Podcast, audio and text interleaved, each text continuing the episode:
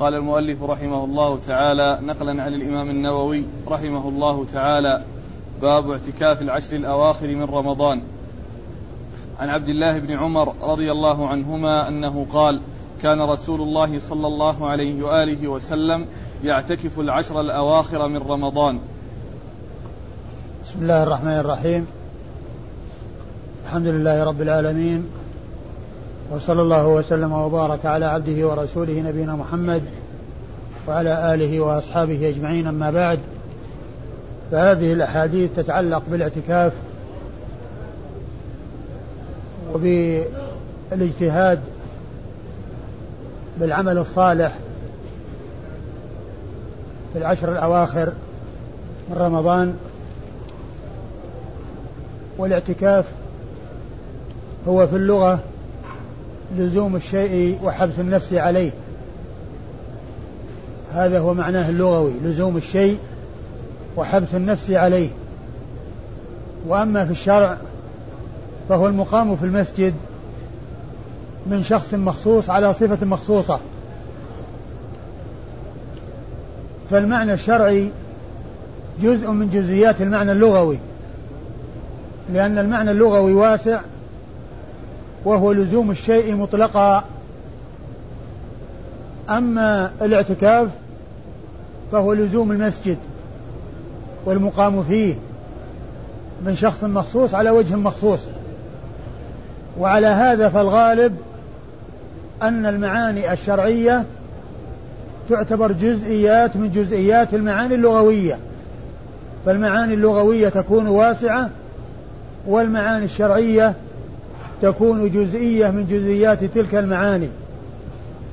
وقد ذكرت فيما مضى أمثلة لهذا مثل الصوم والزكاة والحج والعمرة فإن هذه كلها كالاعتكاف المعاني اللغوية واسعة والمعاني الشرعية تعتبر جزئيات من جزئيات المعاني اللغوية.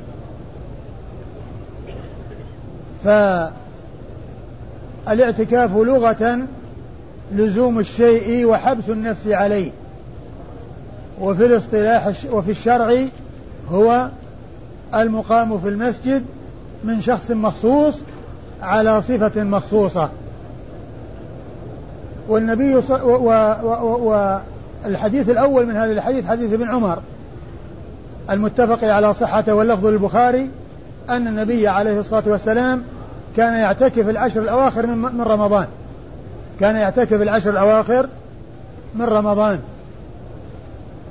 فهذا الحديث يدل على ملازمته ومداومته للاعتكاف بالعشر الأواخر في العشر الأواخر من رمضان. وكان في الغالب أنها تدل على المداومة وقد تأتي لغير المداومة. مثل ما جاء عن عائشة رضي الله عنها في الحج كنت أطيب رسول الله صلى الله عليه وسلم لإحرامه قبل أن يحرم ولحله قبل أن يطوف بالبيت فإن الرسول عليه الصلاة والسلام ما حج إلا مرة واحدة ومع ذلك عبرت عائشة بكان أو كنت التي تدل هنا على أنها قد تأتي لغير الدوام ولغير المداومة لكن الغالب عليها أنها تفيد المداومة. كان رسول الله صلى الله عليه وسلم يعتكف العشر الأواخر يعني معناه أنه مداوم لذلك. وقد كان في أول الأمر يعتكف العشر الأول من رمضان العشر الوسط من رمضان. كان يعتكف العشر الوسط من رمضان.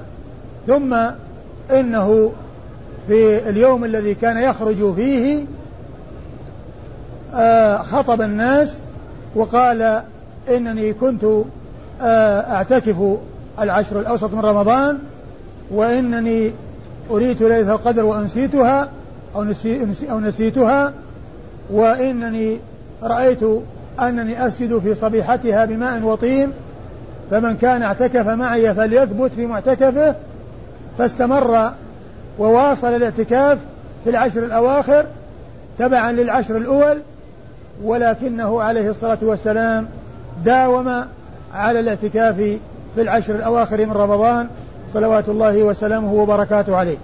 فهذا يدلنا على فضل الاعتكاف على فضل اعتكاف العشر وأن النبي عليه الصلاة والسلام كان يفعله.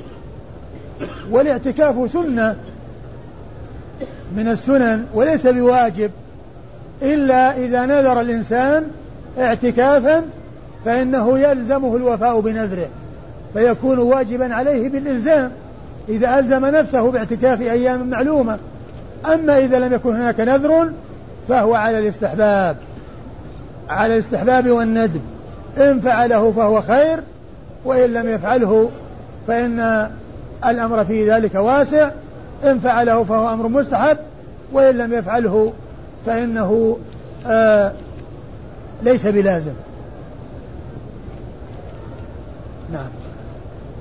وعن عائشة رضي الله عنها زوج النبي صلى الله عليه وآله وسلم أن النبي صلى الله عليه وآله وسلم كان يعتكف العشر الأواخر من رمضان حتى توفاه الله ثم اعتكف أزواجه من بعده.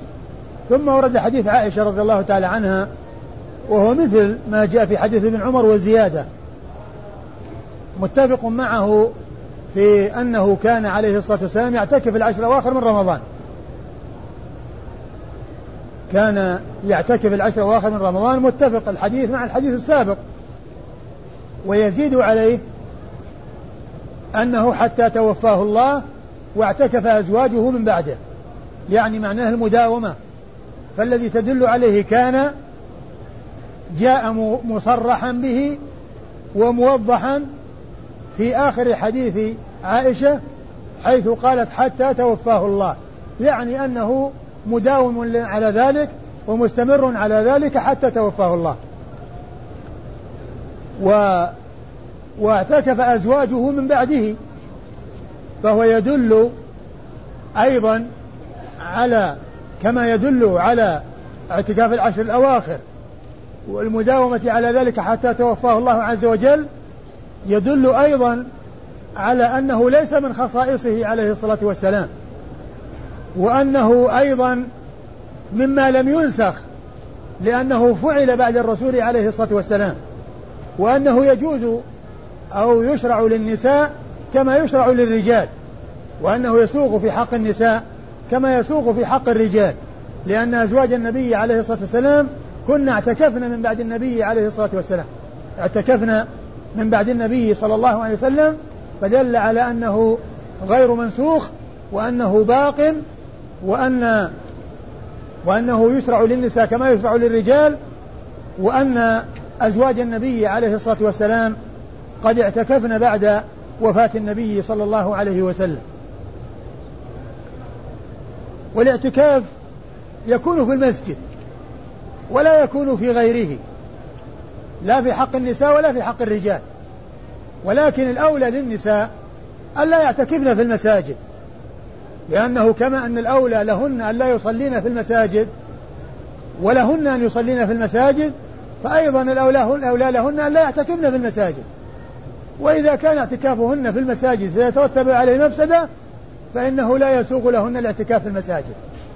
إذا كان سيترتب عليه مفسدة ويترتب عليه مضرة ومحذور فإنه ليس لهن أن يعتكفن في المساجد ولا يعتكفن في البيوت لأن الاعتكاف من خصائص المساجد. الاعتكاف من خصائص المساجد. وإن كان بعض أهل العلم قال يجوز للمرأة أن أن تعتكف في مسجد بيتها وهو المكان الذي خصصته للصلاة لكن آه القرآن جاء في ذكر الاعتكاف في المساجد ولا تباشروهن وأنتم عاكفون في المساجد. فدل هذا على أن الاعتكاف يكون في المساجد وأنه لا يكون في غيرها. لا يكون ولهذا مر في التعريف أنه المقام في المسجد. ليس المقام في أي مكان.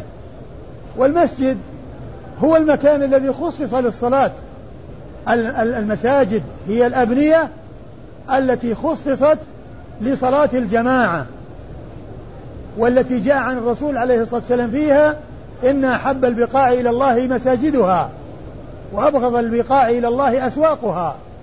يعني البلاد البلاد أحب أحب البقاع أو بقاع البلاد المساجد وأبغضها الأسواق. والحديث في صحيح مسلم أحب البقاع إلى الله مساجدها أو البلاد إلى الله مساجدها.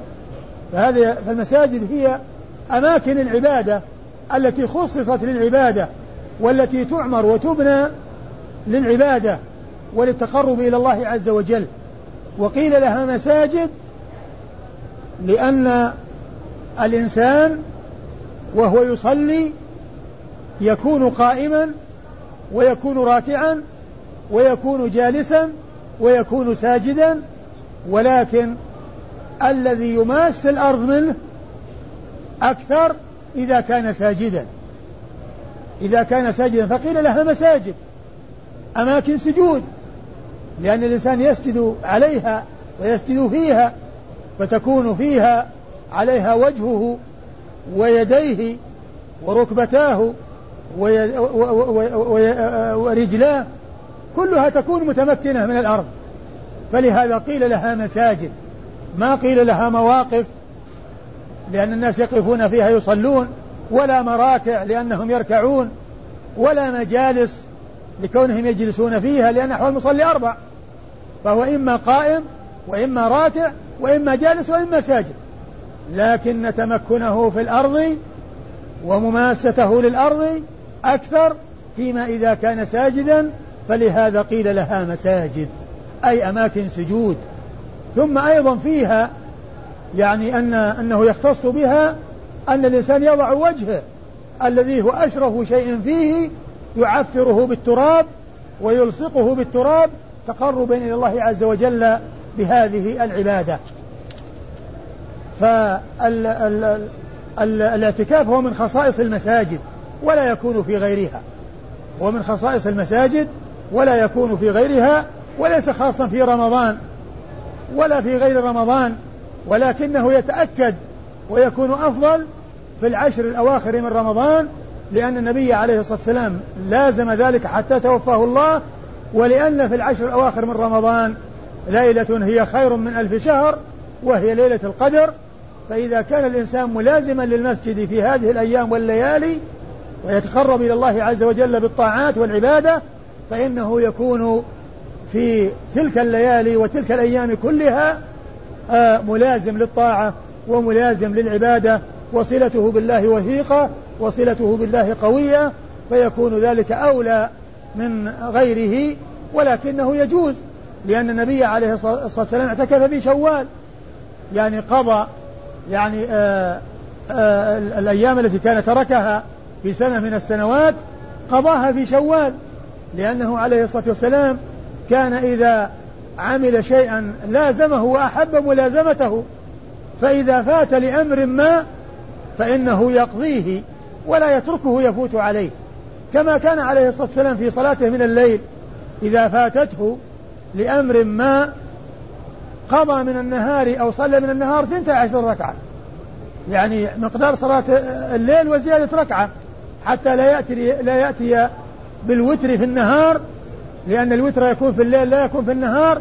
فإذا قضاه في النهار فإنه يضيف إليه ركعة. فيكون المقدار الذي كان يصليه من الليل أتى به وأتى بزيادة ركعة حتى يخرج, يخرج عن هيئة الوتر ويكون شفعا والمقدار الذي يصليه يأتي به في النهار. وزيادة ركعة يخرج بتلك الركعة عن كونه صلى وترا في النهار ولكنه أتى بمقدار الوتر وزيادة الذي هو إضافة ركعة إليه. فحديث عائشة رضي الله عنها هذا يدل على آه، الاعتكاف وأن أنه يكون في المسجد وأنه وأن النبي صلى الله عليه وسلم داوم عليه حتى توفاه الله يعني في العشر الأواخر وأن أزواجه اعتكفن من بعده فدل هذا على أن الحكم مستمر وأنه غير منسوخ وأنه يشرع في حق النساء كما يشرع في حق الرجال. نعم. وعن قال باب متى يدخل من أراد الاعتكاف في معتكفه. عن عائشة رضي الله عنها أنها قالت كان النبي صلى الله عليه وآله وسلم يعتكف في العشر الأواخر من رمضان فكنت أضرب له خباء فيصلي الصبح ثم يدخله. فاستأذنت حفصة عائشة أن تضرب خباء فأذنت لها فضربت خباء. فلما رأته زينب ابنة جحش ضربت خباء آخر. فلما أصبح النبي صلى الله عليه وآله وسلم رأى الأخبية فقال ما هذا؟ فأخبر. فقال, فقال النبي صلى الله عليه وآله وسلم آل بر ترون بهن. فترك الاعتكاف ذلك الشهر ثم اعتكف عشرا من شوال. ثم ورد حديث عائشة. نعم. ثم ورد حديث عائشة رضي الله عنها الذي تبين فيه اعتكاف النبي عليه الصلاة والسلام في العشر الأواخر من رمضان ومتى يدخل في معتكفه وأنه صلى الله عليه وسلم كان يضرب له الخباء أي المكان الذي ي... الذي آه، يجلس فيه ويستقر فيه ويخلو فيه لعبادة الله عز وجل وذكره والصلاة فيه أي صلاة النوافل. وأما في الفرائض فإنه يؤم الناس ويصلي بالناس صلوات الله وسلامه وبركاته عليه. ولكنه عندما ينتهي من الصلاة يذهب إلى معتكفه عليه الصلاة والسلام فيخلو به فيكون بذلك منقطعا للعبادة ومنقطعا لذكر الله عز وجل صلوات الله وسلامه وبركاته عليه. فأخبرت عائشة رضي الله عنها وأرضاها أنها آه، ضربت للنبي صلى الله عليه وسلم خباء وضربت لنفسها خباء فاستأذنت عائشة فاستأذنت حفصة عائشة أن تضرب خباء والمقصود من ذلك كما جاء في بعض الروايات أنها طلبت منها أن تستأذن النبي صلى الله عليه وسلم. أن تستأذن النبي عليه الصلاة والسلام فأذن لها. وذكر أنها استأذنت عائشة ليس المقصود أن الإذن يؤخذ من عائشة وأنها هي التي تأذن بالاعتكاف. أو عدمه أو ضرب الخباء في المسجد أو عدمه وإنما المقصود منها أنها كانت عائشة واسطة بينها وبين النبي صلى الله عليه وسلم في الإذن. هذا هو المقصود بكونها استأذنت عائشة أي طلبت منها أن تستأذن النبي صلى الله عليه وسلم لها فاستأذنته فأذن لها. ثم إن آه، زينب بنت جحش رضي الله عنها لما رأت هذه الأخبية جاءت وضربت الخباء لنفسها وليس فيه أنها حصل باستئذان. ولعل هذا هو السبب الذي جعل النبي صلى الله عليه وسلم آه، يغضب ويقول ما يقول وأنه قد يكون دفعها إلى ذلك الغيرة وكانت امرأة غيورا رضي الله عنها وأرضاها لزينب بنت جحش فكان النبي عليه الصلاة والسلام لما رأى هذه الأخبية ورأى الذي حصل بدون إذنه عليه الصلاة والسلام خشي أن يكون الدافع لهن ليس هو العبادة والحافز لهن العبادة وإنما هو القرب منه صلى الله عليه وسلم والتنافس في القرب منه صلى الله عليه وسلم. فقال فقال عليه الصلاة البر ترون بهن؟ يعني أن هنا يردن البر آه فأمر بالخباء فقوض وترك الاعتكاف في تلك العشر في تلك السنة ولكنه قضاه في شوال لأنه عليه الصلاة والسلام كان من هديه أنه إذا فعل شيئا لازمه فقضاه بدل الأداء القضاء ولكنه تركه لهذا الذي حصل من حصول المنافسة والغيرة من بعض أزواج النبي صلى الله عليه وسلم فخشي أن يكون الذي يدفعهن ويحفزهن إلى ذلك ليس هو القربى وإنما هو التنافس في القرب منه صلى الله عليه وسلم كما يكون الحال بين النساء وغيرتهن على الرجل وتنافسهن في آه، آه، التقرب إلى الرجل. هذا هو شأن النساء. فخشي عليه الصلاة والسلام أن لا يكون أن يكون الدافع لهن هو القربة فترك ذلك الشيء الذي كان عزم عليه والشيء الذي أراد آه، أزواجه أن يفعلنه آه، تبعا له صلوات الله وسلامه وبركاته عليه. وجاء في حديث عائشة أن الرسول صلى الله عليه وسلم كان إذا صلى الصبح دخل ذلك المعتكف. قال بعض أهل العلم وفي هذا دليل على أن الذي يعتكف العشر الأواخر من رمضان فإنه يدخل معتكفه في صبيحة ذلك أو صبيحة تلك الليلة. أي أنه يدخل في صبيحة واحد وعشرين. صبيحة واحد وعشرين. ومعنى هذا أنه لا يعتكف في ليلة واحد وعشرين. لكن هذا يشكل عليه ما جاء في الأحاديث الأخرى من أن النبي عليه الصلاة والسلام كان يعتكف في العشر الوسط يتحرى ليلة القدر وأنه لما أري أنها في العشر الأواخر أمر بتحريها في العشر الأواخر ثم أراد أن يواصل أن يواصل الاعتكاف وأنه كان يخرج في مساء أو في نفس اليوم الذي هم عشرين ولما علم أو آه، أراد أن يعتكف العشر الأواخر أمر الناس أن يثبتوا.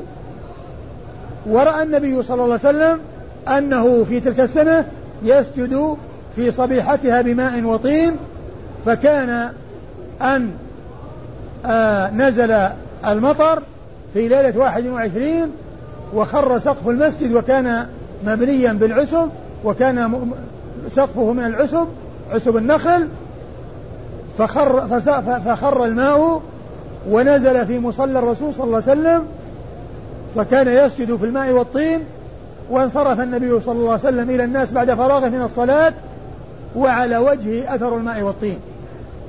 من سجوده على ذلك المكان الذي فيه الماء والطين. فصارت ليلة القدر في تلك السنة ليلة 21 ومعنى هذا أن ليلة 21 هي من ليالي العشر. بلا شك لأن ليلة اليوم هي التي تسبقه.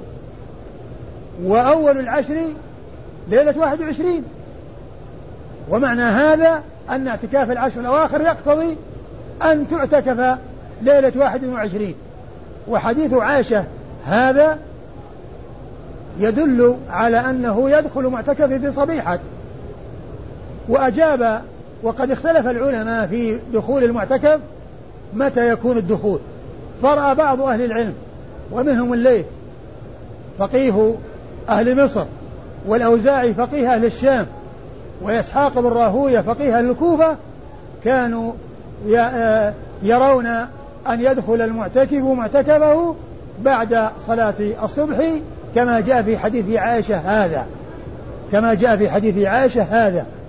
ورأى الأئمة الأربعة وغيرهم من أهل العلم إلى أنه يدخل معتكفه عند غروب الشمس في اليوم الذي يسبق تلك الليلة. ومعنى هذا أن دخول المعتكف في حق من يعتكف العشر الأواخر يكون بغروب الشمس يوم عشرين بحيث يكون في أول أو من أول ليلة واحد وعشرين وهو في المسجد. ويوضح هذا ويدل عليه أن ليلة القدر وقعت في زمنه صلى الله عليه وسلم في سنة من السنوات ليلة 21 وقد عرفنا في الدرس الماضي أن الأرجح عند أهل العلم أنها ليست في ليلة ثابتة بعينها لا تتعداها بل تكون في العشر الأواخر. وقد تكون في 21 كما حصلت في زمنه صلى الله عليه وسلم في سنة من السنوات. وقد تكون في 27 وقد تكون في 29 وقد تكون قبل ذلك وقد تكون قبل ذلك المهم أنها في العشر الأواخر. أنها تكون في العشر الأواخر من رمضان. وليلة 21 في العشر الأواخر. فالإنسان إذا دخل المعتكف صبيحة 21 معناه لم يكن معتكفا ليلة 21 وقع وقد وقعت ليلة القدر في سنة من السنوات في زمنه صلى الله عليه وسلم ليلة 21 كما في حديث أبي سعيد الذي كان رأى أنه في صبيحته يسجد بماء وطين. وقد سجد بماء وطين في ليلة 21 في صباح ليلة 21 فقالوا تأولوا الحديث على أن المقصود به إما أن يكون مقصود بصبيحة اليوم الذي قبل تلك الليلة أو أنه كان عليه الصلاة والسلام يعتكف ويدخل المسجد معتكفا من أول ليلة 21 ولكنه يدخل المعتكف أو حصل دخوله المعتكف في صباح يوم واحد وعشرين.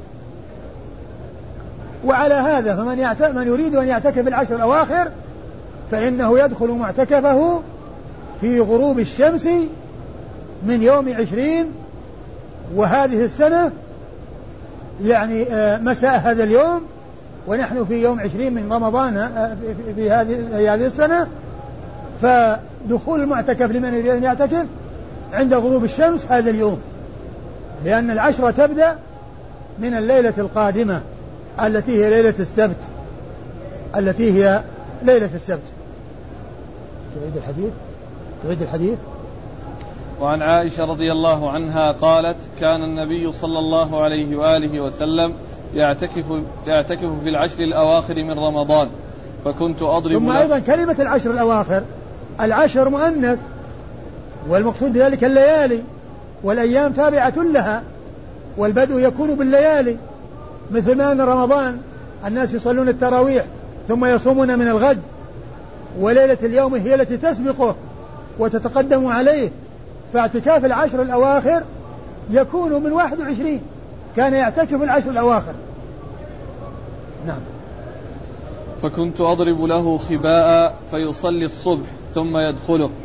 فاستأذنت حفصة عائشة أن تضرب خباء فأذنت لها فضربت خباء. فلما رأته زينب ابنة جحش ضربت خباء آخر. فلما أصبح النبي صلى الله عليه وآله وسلم رأى الأخبية فقال ما هذا؟ فأخبر فقال النبي صلى الله عليه وآله وسلم آه البر ترون بهن. يعني يخاطب آه، آه، من كان حوله من الصحابة. آه البر ترون بهن أنهن يردن البر؟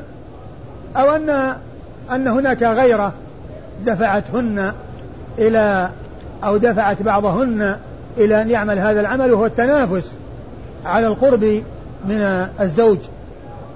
نعم. أيوة. فترك الاعتكاف ذلك الشهر ثم اعتكف عشرا من شوال. ترك الاعتكاف ذلك الشهر. وقيل إنه تركه بعدما دخل فيه على أن الاعتكاف يكون من أول الليل. وقيل إنه تركه قبل أن يدخل فيه على أن الدخول فيه يكون بعد طلوع آه، الفجر. نعم. قال باب الاجتهاد في العشر الأواخر من شهر رمضان. عن عائشة رضي الله عنها أنها قالت كان النبي صلى الله عليه وآله وسلم إذا دخل العشر شد مئزرة وأحيا ليلة وأيقظ أهله. ثم أورد حديث عائشة المتفق على صحة الدال على أنه يخص العشر الأواخر من رمضان بأعمال ما كانت تحصل منه في غيرها وذلك أنه ينقطع للعبادة ويشد إذا إذا دخل العشر الأواخر من رمضان جد آآ آه، آآ آه، آه، شد مئزره, شد مئزره وأحيا ليله وأيقظ أهله. شد مئزره فسرت بأن المقصود من ذلك أنه يجد في العمل. وفسر بأنه يعتزل النساء. وشد المئزر حقيقة يحصل به هذا وهذا. لأن الإنسان عندما يريد أن يعمل عملا يشد على وسطه ليكون أقوى له وأنشط. وكذلك أيضا عندما يعتزل الإنسان النساء النساء يشد ميزره فلا يحله للجماع. فكل هذا يحصل فهو يعتزل النساء فلا يجامعهن يعني يعتزل جماعهن وليس معنى ذلك يعتزل إنه قربهن أو الاتصال بهن أو مكالمتهن. لأن هذا يحصل منه عليه الصلاة والسلام في اعتكافه عليه الصلاة والسلام.